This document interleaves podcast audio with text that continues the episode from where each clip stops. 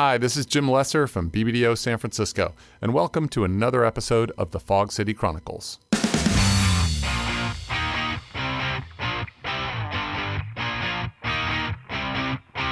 Today's interview is part of a series called The Women Who Run BBDO. Female leadership is such an important topic in our industry right now, and at BBDO, I've been very lucky to work with uh, some of the most dynamic leaders in our industry who happen to be women who are running offices and groups of offices. And I thought that if we could uh, pull their collective knowledge together, it might help to inspire the uh, female leaders of tomorrow. Today's interview is with Crystal Rix. Crystal is the Chief Strategy Officer at BBDO New York. I think you'll enjoy hearing um, some of the the leadership tips and uh, just more about the journey that Crystal's been on uh, starting as a very junior planner all the way up to chief strategy officer of one of the biggest agencies in our network.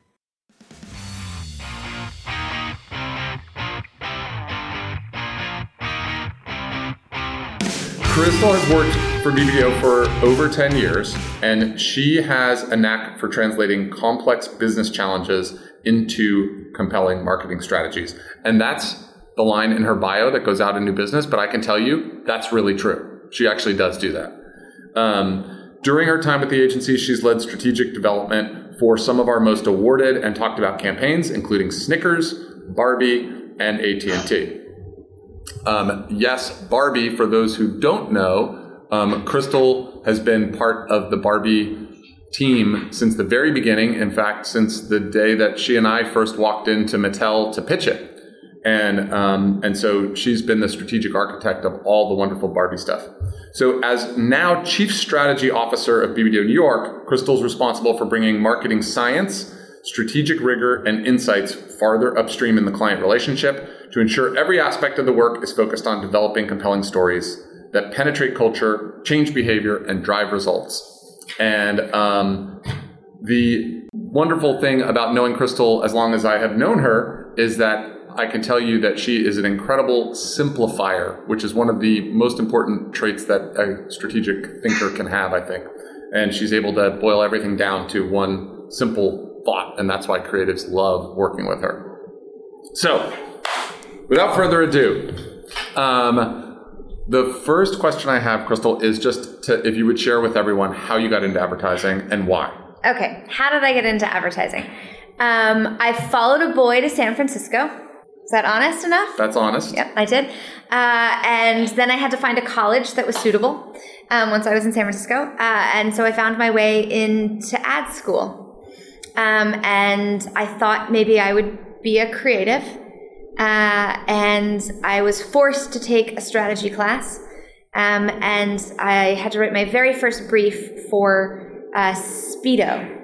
Um, yeah, the bathing suit, the tiny, tiny male bathing suit. Yep and uh, everyone was presenting their briefs, and the teacher was just tearing them apart. Um, and uh, he uh, is a brilliant strategist in San Francisco, actually. Um, so I think I think John John is still at Goodby, um, and he was tearing everyone apart. And then he got to mine, and he said, "Oh, that's a brief." And then I decided in that moment, I'm probably gonna do that. If I got that lucky on my first try, I'm gonna I'm gonna do more of that. Um, because let's just say it wasn't going so well on the creative side of the house. so it was just through positive reinforcement that I stumbled into it. Um, I actually began my career as an intern at BBDO in San Francisco. Um, so it's intern season, uh, and I get really, really excited because Jim was graciously uh, allowed me to come there every day for free. Um, so that that is how. how Back when that was legal. Yeah. Well, I got school. I got school credit. It was different. It was different then. Um, so yeah, that was my entree into the business. BBDO San Francisco. Mm-hmm. Um, and then, um, so um, one of the things I think that's really interesting as you have now had a, a, a successful career is to look back and think about that very beginning when you're looking up at the business yeah. from being a student and now looking back on you know interns coming in and young people who are entering your team and this organization and I'm curious what your thoughts are on just what are the traits. You know, we have the BBDO values, but what are the personal traits that you think make people successful in our agency, in our business? Yeah. Um, I was an intern, and so I asked what would it take to get hired, and Nick, of course, our dear friend, um, the gentleman who was leading planning at the time, said, "Just be as useful as possible, and people will want you to stay." Um, and I still do that every day on every project. Um, I think you know the best people love this business. They don't love their job or their title or the brand they work on. They really do love being in advertising, um, and so just really being committed to help in any way possible. Um, uh, and so yeah, it was it was about being useful. Um, and and part of that as a planner is to take things that are really complicated or challenges or briefs that seem overwhelming and make it, as you say, as, as simple as possible. So the relationship between useful and simple, um, I think, has been sort of at the core of of my entire journey in this, this it, fun it game. seems like there's a lot of a, a lot of forces, a lot of thinking, a lot of people who have a habit of making things more complicated. Yeah and the person who can make it simpler is the one who is most useful. Turns out. Turns out. That's funny. Um, I love that. Be useful. So, um, when you look back now at your career thus far, yep. and I should say just thus far, because although you have a, a incredibly important senior position, um, you've still got a lot of career ahead of you, which is a nice way of saying you're very young. Um, but I'm curious what, if you look back on, on your career thus far and say, are there any key decisions you made along the way that were really great in hindsight? Mm-hmm. And any, especially actually, that are the opposite, where you thought, like, gosh, I should have, now looking back, I should have done something a little bit differently. Mm. Um, but I mean, it's all learning along the way. And yeah. Um, one of each, is that helpful? Sure. Uh, uh, it, it happened in San Francisco on Commercial Street. Linda knows where that is. Um, uh, and uh, I was working on a brief, mm-hmm. um, and the planner and the head of planning um, had me doing all the desk work. And uh, I had gone to lunch, and I came back, and there was a glass conference room similar to this one. So when you walked into reception, you could see who was in the conference right. room. And there was an internal meeting about the project I was working on. And I went back to my desk and I called a friend and I was like, oh, I didn't get invited and blah, blah, blah, blah, blah, and this, that, and the other. And the friend said, why are you on the phone? And I said, what? And the friend said, hang up the phone and go in the room. Um, and I did that. Uh, and I think uh, that was a really important like moment in my development. Um, uh, there's never going to be a seat at the table for everyone, um, but you can find a polite way to make a seat at the table. Uh, and I've just been kind of pushing my my way in um, ever ever since. Um, and it was it was terrifying and awkward for everyone. Um, but uh, in the end, I, I, think it worked out okay. Great. So so I that's one of those like I remember it vividly, perfectly. Um, you know, I think the the ones that don't um, go well um, is is uh, patience.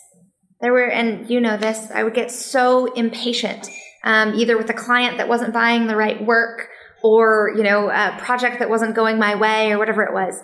Um, I think the hardest lesson I've had to learn, and the examples are countless, mm. where I was just too impatient um, and when you're impatient, you're not you're not listening to understand. You're listening to to respond. Um, and I think that's one of those like nuances I've had to really really learn and continuously practice um, because my impatience often gets the the best of me. That's that's great advice, and and um, it is one of those things that as you grow up in your career and in life, to some degree, you look back on things and time spans change. Yeah. Right. Yeah. And when you've been in the business a year, if you haven't been able to make a campaign, yeah. it seems like you've been in the business forever, forever, and you haven't made a campaign.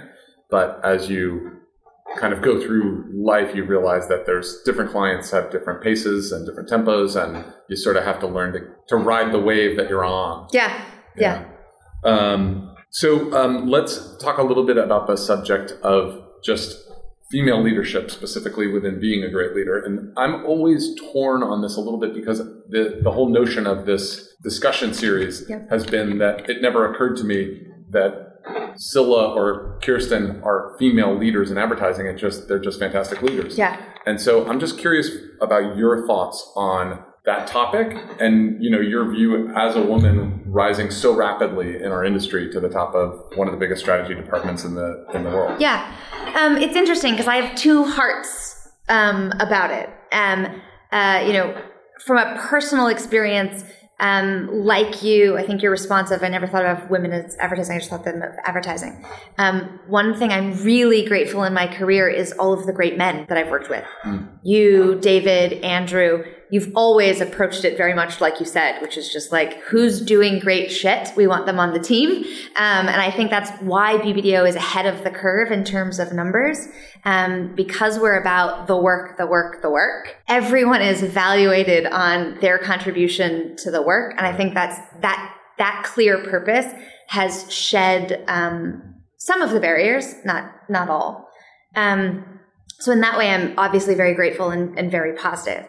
Uh, I think one of the things uh, that I had to really investigate and understand um, was unconscious bias. Um, and realizing that it's happening all the time by all people. Um, and it's most of the time unintentional and unaware. Um, and there's things I'm doing to contribute to the unconscious bias, and there's things that people are are are doing. Um, and that is still a major, major issue. Um, oftentimes, when I was confronted with unconscious bias, people would go, My favorite line, Really? You think it's because you're a woman? It's not maybe your age? Hmm. And I'd be like, Yes, and yes.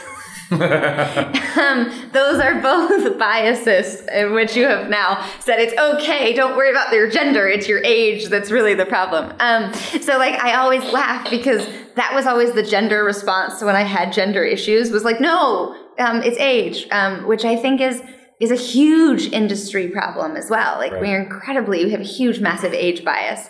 Um, and so unconscious bias, I think, is something that we all really need to study and learn um, so that we can proactively um, change the behavior. Because so much of the things that keeps women um, from reaching their full potential or taking on leadership roles are microaggressions um, Right. that are often unintentional. Hmm. Um, and so part of my job now as a leader is to name those things, call them out, Hmm. um, which is sometimes uncomfortable, you know, What's like an example of that? So just people can. yeah, um, the language people use in performance reviews. Hmm. Um, you know, uh, if if if a, a, a male um, is very ambitious, he's aggressive, he has hustle, he's a go getter. Um, you know, oftentimes the language can change when it's uh, it's it's it's a female.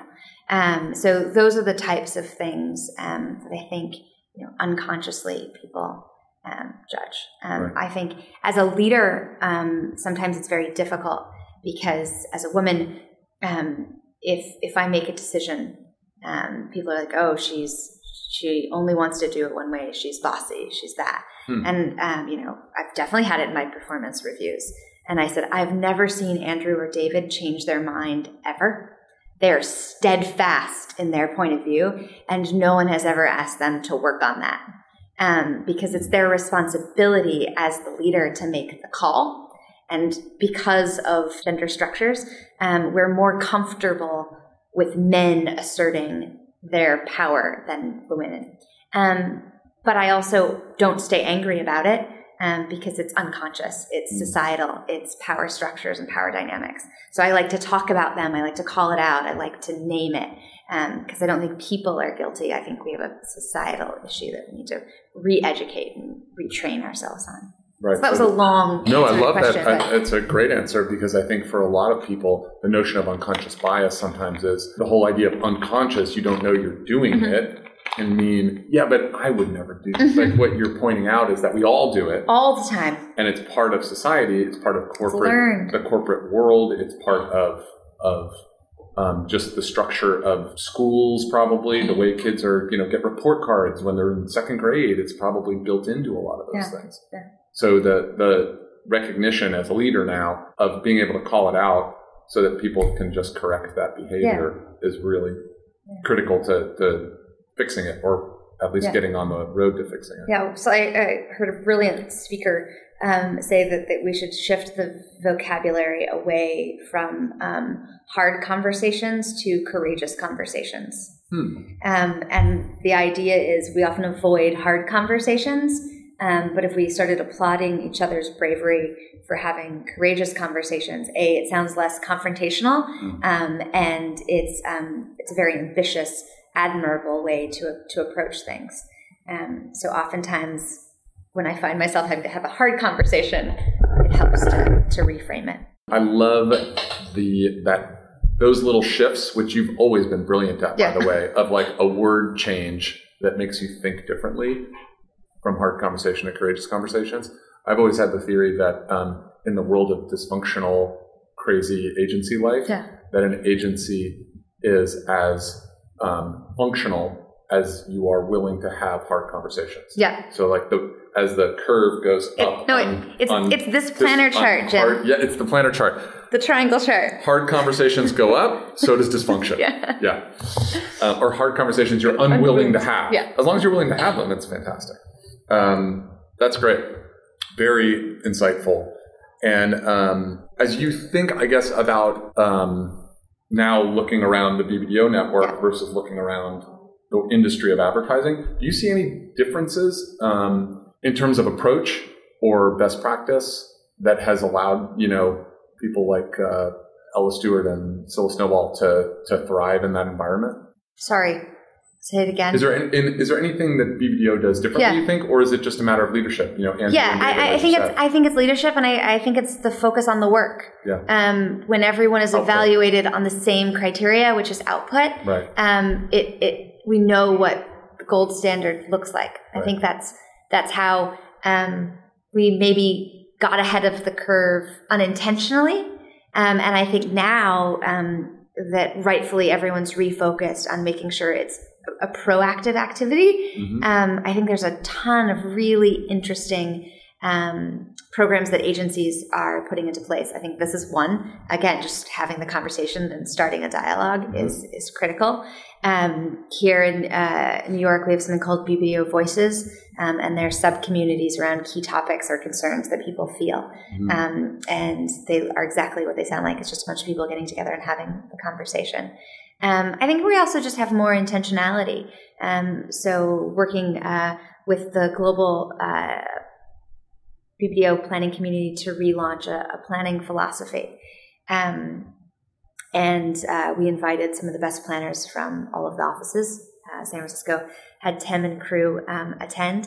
And when we asked for people to nominate who should come to BBDO University, um, I was like, I need to see the list to make sure that it's 50 50. Mhm. Um, and I was pleasantly surprised because the list was naturally um, balanced and fair. Right. So you can see the intentionality of people going, you know what, I need to stop and I need to make sure that muscle memory isn't overtaking what's what's right Right. and fair. It's it's always fascinating to me. I know we've done several internal studies on on this topic of just looking at the numbers and trying to understand some of the factors. And it's always fascinating that um, in the creative department, it's one of the areas where there's just not enough Mhm. representation. Do you have any data or or even just gut theories on why that might be? I have um, I have a complete hot take, and as a p- planner with no empirical evidence to s- state this, um, forgive me. Um, but uh, I think it goes back to um, feedback, and um, we are more comfortable receiving feedback and instruction from men than women, and that has plenty of science behind it. And so I think in a department where you're constantly being judged and you're constantly in a feedback loop, I think we unconsciously are more comfortable with creative directors um, being men and I don't know that we've ever acknowledged that before. Right. Um, but I think it's it's it's very difficult, and you hear anecdotally um, where if some creative directors give the feedback, it's expected to be a change, and when women feed, give the feedback, it's a consideration. Right. Um, and so you don't see as much movement in the creative evolution sometimes as a female creative director as you do a, a male. That's Um, fascinating. And that's just because we're a patriarchal society and a lot of our discipline and feedback and that sort of thing was, Yeah. you know, wait till your father gets home. Yeah. Um, and, and so we're comfortable and we've always seen men in charge. So we're very comfortable with that kind of direction coming from guys. Not in my house. Trisha's laying down the law. You're a softie. That's the problem. yeah. Yeah. Um, but it's a fascinating theory, and it's something that, like you said, I mean, just by having the conversation to be able to put that out there, and then you become more conscious Yeah. of it, and it's out in the open. So now discuss. Yeah. You know. Um, okay, let's shift gears a little bit. I'm curious about team building, Hmm. and um, I think it's one of the most important things that we do as an agency is Yep.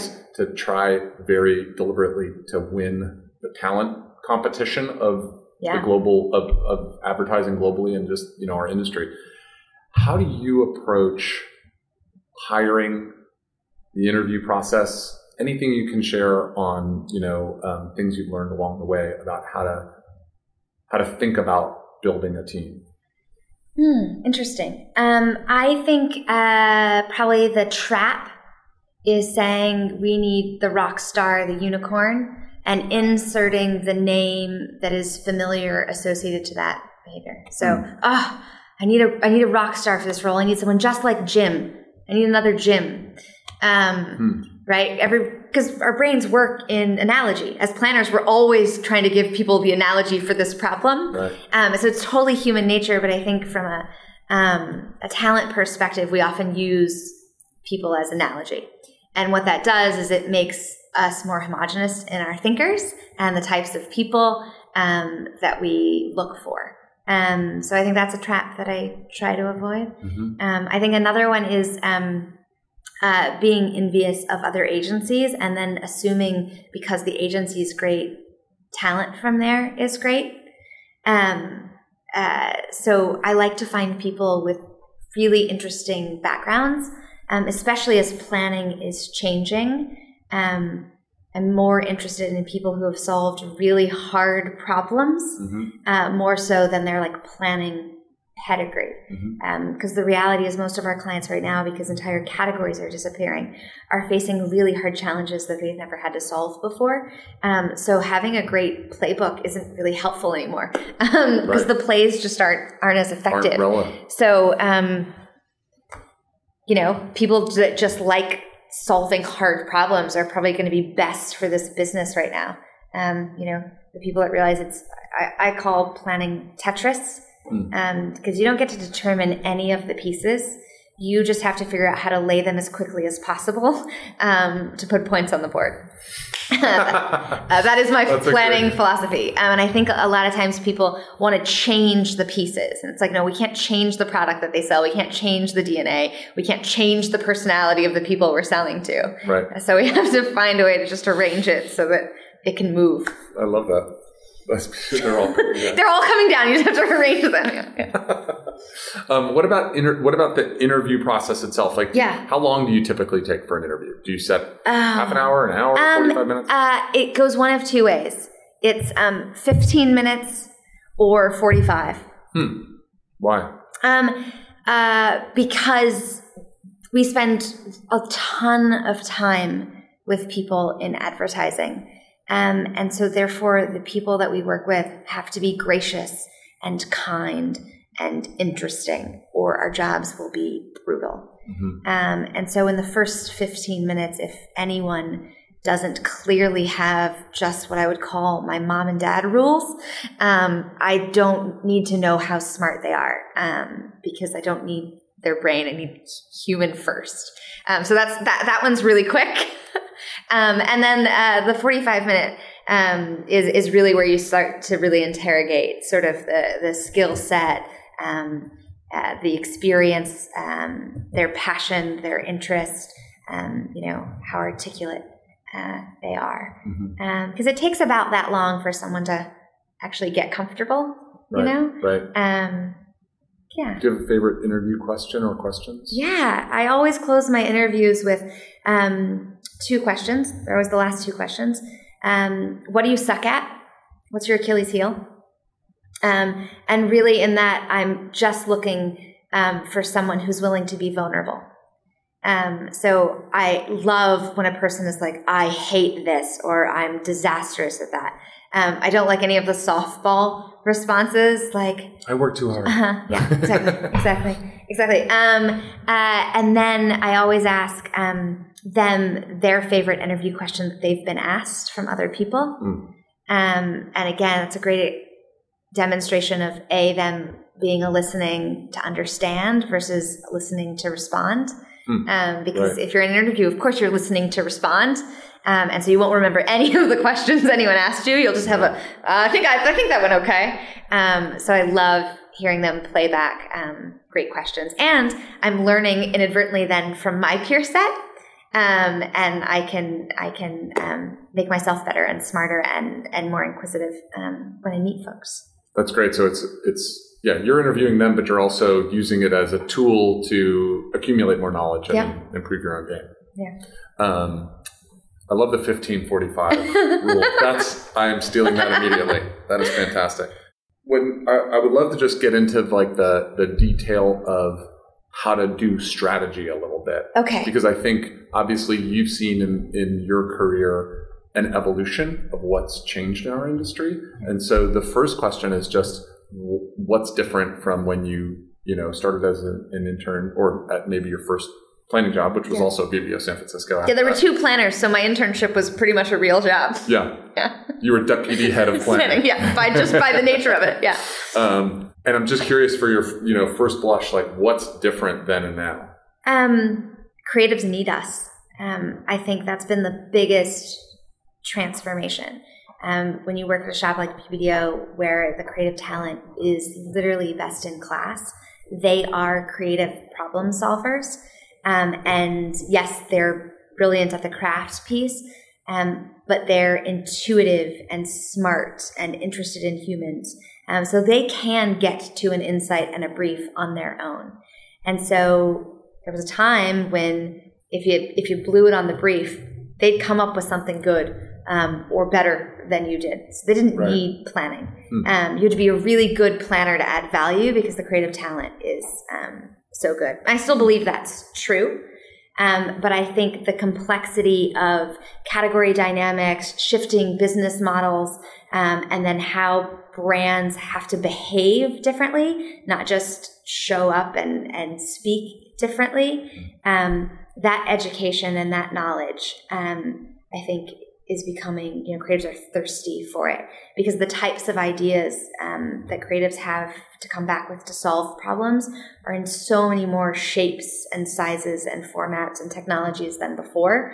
Um, it requires more input and more inspiration um, than they necessarily have in their gut. Um, so it's creating this thirst for planning expertise. Mm-hmm. Um, clients are also uh, more uncertain because the playbooks aren't running uh, the way that they were. Um, so a deep understanding of business and also having data knowledge and credibility Hmm. um, is really important because when we have when we know our client's business as well or better than they do, um, we can build confidence, um, and that confidence um, will help us sell braver work faster. Um, and so I think that's a new responsibility of the planners is mitigating creative churn. Um, a, there's a real business value to that. Uh, as resources are low, we don't want to waste those hours. Um, and we all have a ton on our plate. So rebriefs and multiple rounds is a soul crusher. Um, so if the planner can get really, really credible in the business problem and the strategy at hand and the data that supports each execution that we show, clients are ready to buy. Um, and that's good for everyone because we get to make more great stuff. Right. So Right. those are some of them. Um, when you say have a deep understanding of business, I'm just curious for um, what are the inputs that you use? So not necessarily, or maybe it's two pieces. One is within a specific client brief or Yeah. task. Well, I'm getting to know the chocolate industry Yeah. for Snickers, or but more broadly, I'm also curious what things you use as inputs as either constant, meaning day by day, what to read, or um, you know, are you a person who reads business books? Like, what do you use to sort of educate yourself Yeah. on those things? Um, I've never finished a marketing or planning book. Have you started any? Oh, plenty. Um, but usually I go to the index and just flip for the analog that I need to steal or the quote and move on. Um, so no, and that's uh, that that's not a good practice. I don't recommend that. That's just me again being honest. Um, no, I um, I really love business journalism. Um, I think journalists are the closest thing to planners um, because they're ingesting as much technical information as possible and then getting it down into a really succinct article um, that is obviously backed by fact and can be proven, um, but is interesting enough that someone reads it. right. Um, so I do. I, I like the business trades, um, and I've always been a bigger fan of magazines than books. Um, the New Yorker is about as many words as I I can handle. Um, so yeah, I think I think that's a big one. I I uh, uh, I am religious in reading the analyst reports in the categories that I work in. Those people are much um, smarter and groomed to have a business mind. Um, I'm never going to be educated the way they are, so I'm just going to suck all of their expertise. Um, so analyst reports is a big deal for me, um, and annual reports. The first thing I do on a pitch is I pull the annual report. All the answers are there in terms of their fears, their bets, um, and their their missteps. Right. And so I always always start there. I think um, Nick gave me this advice: is um, the best planners assume that everyone's smarter than them, um, which is counterintuitive because as a planner, everyone wants you to be the smartest person in the room. it's a lot of pressure, and uh, I gave up on it a long time ago. Um, and so, by assuming everyone is smarter, go to the experts. Um, don't try to become the expert. Um, and that allows you to get a really total view of things really quickly. Um, so, That's great advice. Um, I would love to just talk for a second about data. It, I saw this article a year or so ago. You were quoted in this article in Ad Exchange. It was like an interview, and you talked about the emerging role of data in Hmm. our creative process. And I was wondering if you could just talk just a little bit about. I mean, data's you know something that yay, buzzword! like everyone's favorite Yeah, buzzword, yeah. exactly. But just your view on how it affects, you know, the the process today for a creative thinker. Yeah. Um, so first, I'll give you all the caveats around data. Um, it's ones and zeros. Um, most of it's garbage. It's not magical, um, and data doesn't equal insight. Like I just feel like I have to go on the record um, uh, about what uh, data data is. Um, but what I love about it as a as a planner is that we no longer have to rely on what people say they do. We can know based on the access to behavioral data. Um, so, like most planners, I love ethnographic research. I love observation. I love human behavior. Um, and there's a lot of observation and human behavior sitting in the data. Um, and so that gets really exciting to me. And historically, that same data set has only been used for media efficiency. No one's ever looked at it in this way. Um, Right. And that's why sometimes the data is unfriendly or not useful. It's because the people have been mining it for a very specific purpose. Um, and now we have the opportunity to mine it for um, a different purpose, which is creative insight um, and behavioral insight. Um, so in that way, I'm really, really excited about it. Um, but it's still new, um, and it takes uh, it's a using big data and marketing science is a creative exercise. Um, it's a it's a brainstorming of hypothesis and what ifs and seeing what's real and what's not real. It doesn't really answer any big open ended uh, questions. Um, so I think sometimes we've we have too much expectation on it. Um, it's still going to be, you know, um, there's a great quote that um, insides insights are made, not found. Um, and I think that really, really holds true um, for data. The insight is not found in the data. It's the planner taking that leap. It's the planner triangulating this fact and that fact um, that will reveal the makings of, of an insight. But that's that's our craft as planners, the same way that you know creatives mm-hmm. have craft. Yeah, um, you have to make the insight. It's not going to be found in the data. When when you talk about uh, hypothesis and then kind of digging in. Mm-hmm. Could you walk us through an example, like anything from a campaign that you've worked on, or something, yeah. just so that people have an illustration yeah. of what that, yeah, how that plays um, out? I'm going to go back to one all the way in my Cesar days, um, because I think it it's still true. It's just plannering. Um, so uh, at the time, uh, Cesar, Cesar Back, wildly successful, growing at double digits. Um, and then all of a sudden, um, the brand started to stabilize. And mostly because it was just maturing as a brand. Somehow we were to blame for that. you may recall. Um, and uh, we weren't meeting the objectives. And in a moment of frustration, I said, Well, who made the objective? And are there even enough dogs in the planet to reach that? And then I said, Wait a second. Maybe there's not. And we used household penetration data of small dogs and dog weight. Um, and we basically discovered that we would have to give away puppies um, if we were going to meet the sales goal um, because the client had done the math wrong um, on household penetration of small dogs. Um, and so that was like, okay, uh, we're going to need a strategy where we give away small puppies. Um, so I give that one as really old because people think that it's changed, and it, it hasn't. Um, it's about the curiosity and then the willingness to go investigate and look for um, the evidence. A more a more contemporary version, if I must, uh, using marketing science. Um, we uh, recently trying to pick one. Uh, uh, let's see. I'll pick uh, one on Macy's, a newer client of ours. Um, holiday is a big deal for them, a really big deal. And they have an existing segmentation of the uh, fashionista, like all clients have great names. Um, and they're like, we have to win holiday with fast fashionistas.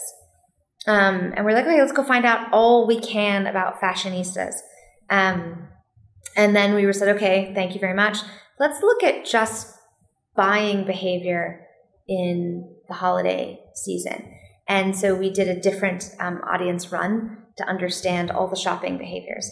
Um, and the two didn't match. Hmm.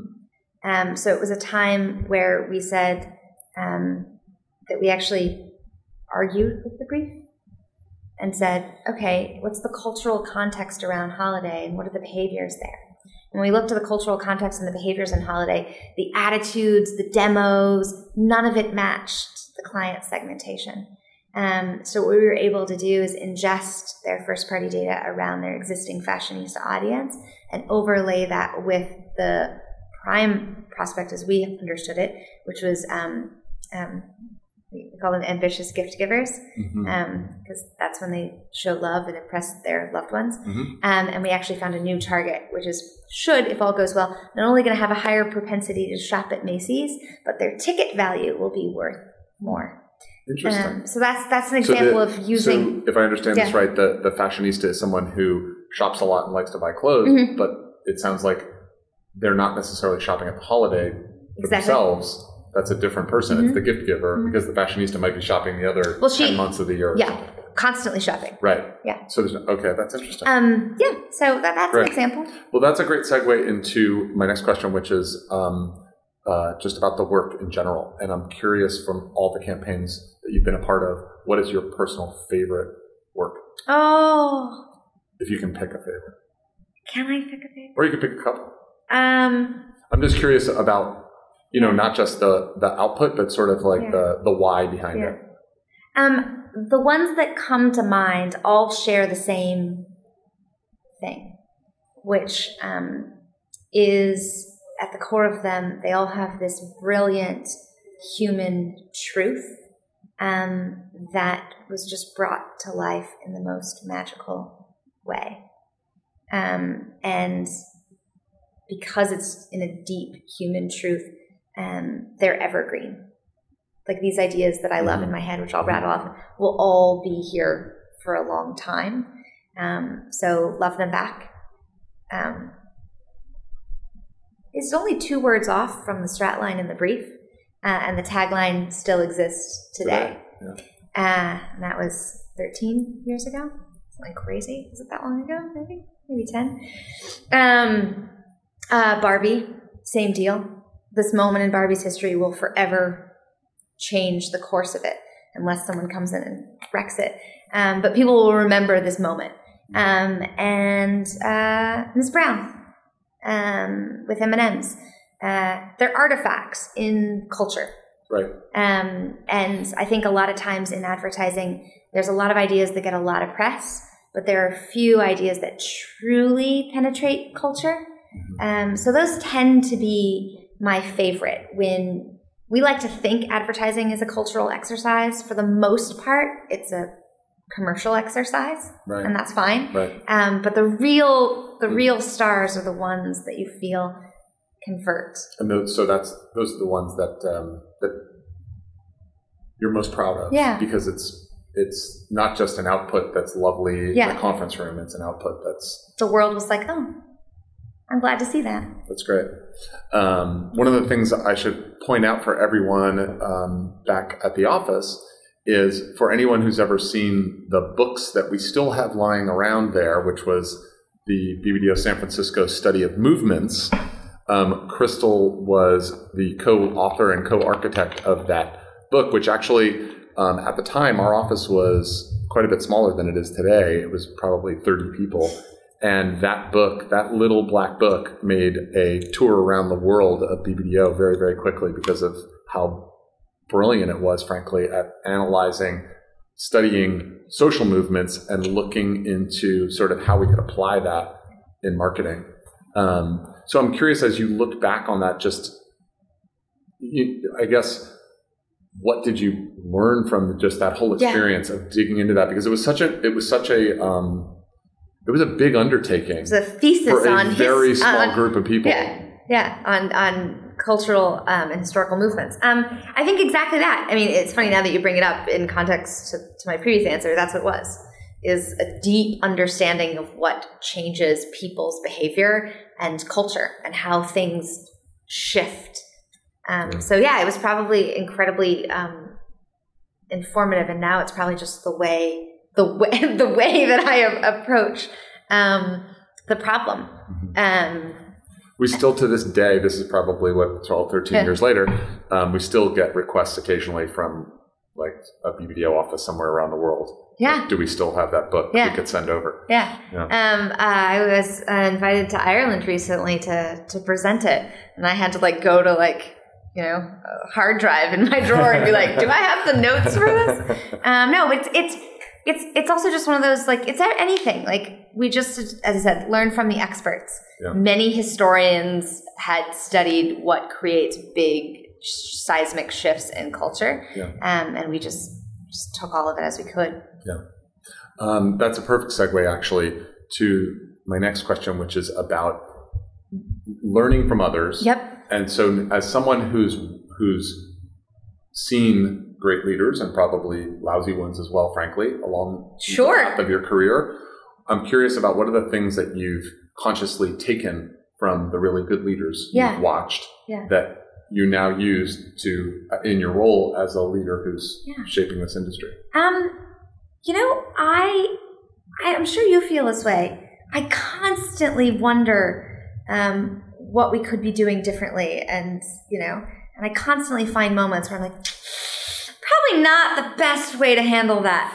Um, but I think maybe that's what it is. Leadership is is to realize that you're responsible um, for everyone having the best possible experience. Um, it, it's really not about being in charge, you know. Right. Um, and and so I think one of the things is really just intentionality and listening for understanding um, and and making space um, for everyone to, to to be heard because um, when I think about the most frustrating times in my career, it's when I didn't feel like anyone made space for me. Um, and if we invite them to be here, we should maximize their ability to contribute. Mm-hmm. Um, so I think that's one of my my I think probably the thing I say most often is let me know what I can move out of the way. Mm. Um, I think that's my leadership style, which is like let me like let me remove friction let me take down the barriers you know whatever whatever's blocking whatever's um, either personally or you know bandwidth or skill set um, i think that's it it's just really trying to help alleviate uh, friction in that's anyone's path that's like the best right. and, and i probably can't do much more than that but um, that is a really cool image. Let me let me know what I can get out of the way because uh, someone who we all know very well, um, David Lubars. Mm-hmm. When I first met David, his passion and energy in my head, I pictured him as one of those special snowplows that they have at in Minneapolis, yeah. where the snow piles up so high and it's like a got a point on the yeah. front and it just shoots the snow out. Yeah. And he's like that all the time. He's like, what do I have to push out of the way to get where this is going? Yeah. And so I, I love that um, phrase. Let me know what I can move out of the way. Yeah. Okay. I'm going to use that. I'm stealing that too. Uh, this is what's great about these interviews. Is I've learned so yeah, much. Yeah. Um, okay. So this one is, this is my, my last um, question, which for some of the people that I talk to has a different meaning because they're looking back from a different stage. But what advice would you give your 30 year old self? right now, which is not that long ago. No. But um, the point being, sort of, as you look back, you know, mm. what are the things that you now say, you know, um, I have a different understanding and insight into sort of the way my career intersects with my life? Um.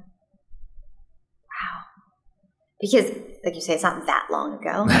uh, but it's been a really busy couple years. Couple of years.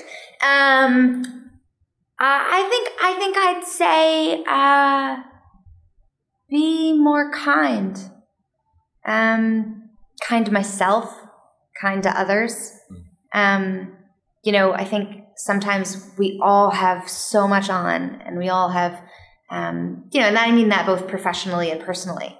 Um, uh, that that we can put exceptional amount of pressure and expectation on ourselves and each other. And we get so easily frustrated when people don't meet our expectation or something just doesn't go our way. Um, you know i think i think that would be it. Be be more kind to to the verbal abuse that was happening here for sure.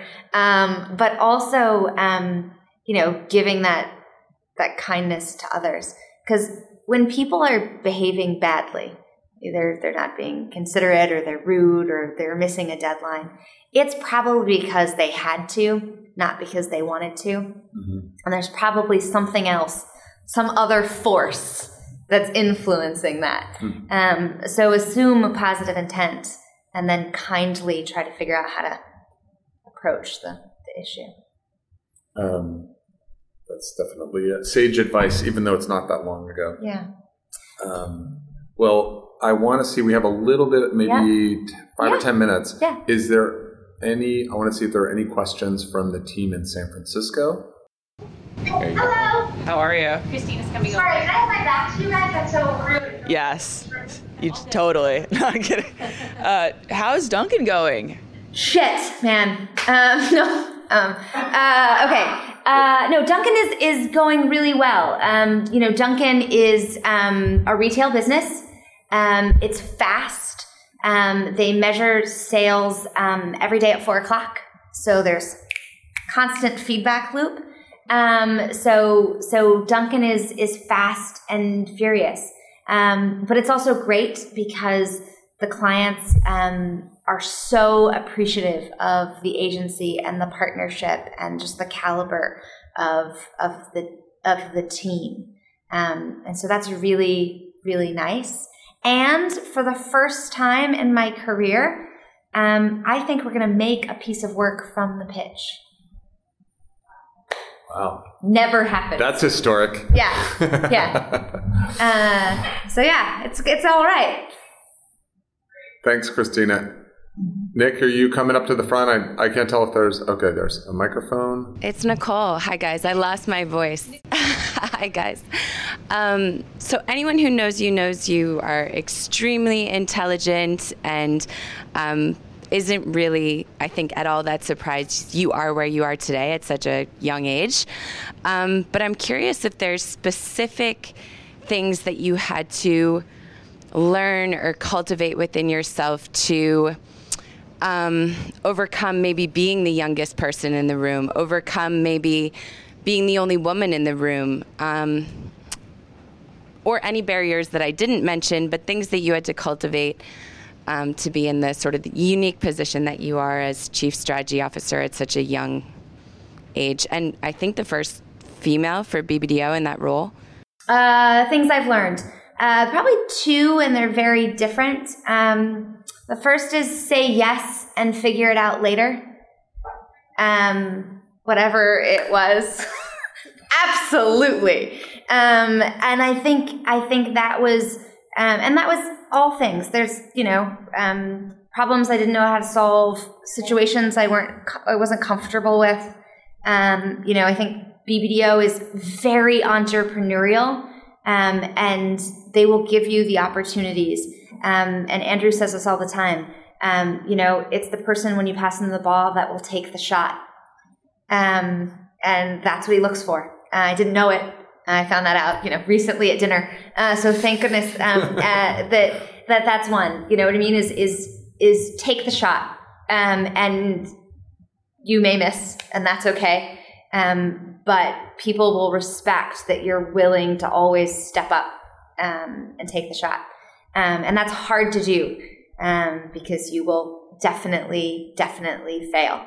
Um, but you'll also have a higher hit rate just because you're taking more shots. So uh, there's that. Um, and practice, right? Uh, so so that's probably one. Uh, I think the other is um, is something I've already mentioned, um, which is listening for understanding. Um, I think it's really easy as a person who is ambitious um, and eager to, to contribute, um, to feel as though they have to prove themselves. Um, and I don't know about you, but I find that's when people get themselves in the most trouble. Mm. Yeah. Um, which is you don't have anything to prove. Um, you're you're in this building because people respect you and think that you're talented. Um, you don't work at BBDO unless you meet that qualification. We say our unfair share of exceptional talent. Uh, I think you have to believe. I think you have to believe that, um, and then you um, just have to show up with a calmness and um, a comfort level. Um, you know, so so I think I think that's probably it. Which is like the minute I stopped trying so hard to prove myself, and I just did the best work I could with the best attitude I could, I got farther faster. Um, uh, so maybe, maybe um, that was it. You mentioned just as a quick follow up, you mentioned you know the person who's willing to take the shot, yeah. and you're going to miss a lot. Yeah. So I think um, I'm just curious if there's anything you've learned along the way about how to fail well. Mm-hmm. Again, don't try to be the hero. If things go wrong, it's really good to have a lot of people on the boat. Um, because then it's you know you can just you can it's harder to tell who actually. Uh, no, I'm kidding. Uh, no, I'm kidding. Uh, maybe kidding. But um, no, but that's that's the thing is like take the shot, take accountability, take responsibility. Um, but that doesn't mean don't collaborate. And I think sometimes you know there's taking the shot and there's being a ball hog and those are different those are those are different um, so i think you know when you take that you're willing to take the shot but you're still very much open and humble and collaborative um, you'll find that you'll fail less because there's more people to help you. Right. Um, and when you do fail, it's a shared responsibility.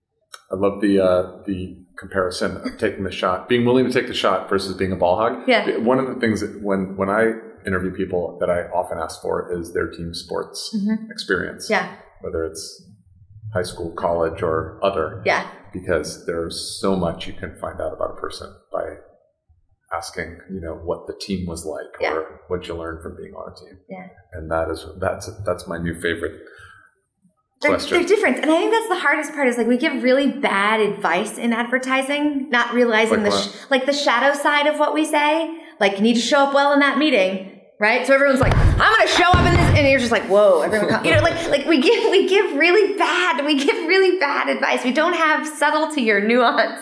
I don't know. I just, I just, you know, the shadow side is the shadow side of the advice is right. like, you know, right. we don't work, we don't work the edges very well. Um, because we're Um, fast and furious. Well, uh, on uh, this might be, a, I think it's kind of a follow up to the question Nicole was asking, but are there any specific skills that you now see in hindsight that any young person, call it anyone in their 20s who's Yeah. in our agency, could switch on? If they could switch it on, it would level up their game. Yeah, collaboration. Um, unfortunately, and against shadow side, this business loves stars. Um, every team has a star. Every account has a star. Every department has stars. Um, and I think when you're a junior, you think the aspiration is to be a, star.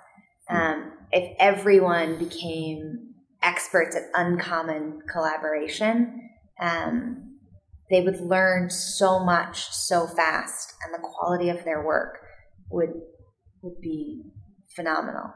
Um, it's one of the things I loved about working in San Francisco probably the most um, because we were small and we were lean. Um, we had to work together. Do you know what I mean? Or, I do. or, or the work just wasn't going to get done. Um, and that cross collaboration um, meant that I was working with people like you as an intern.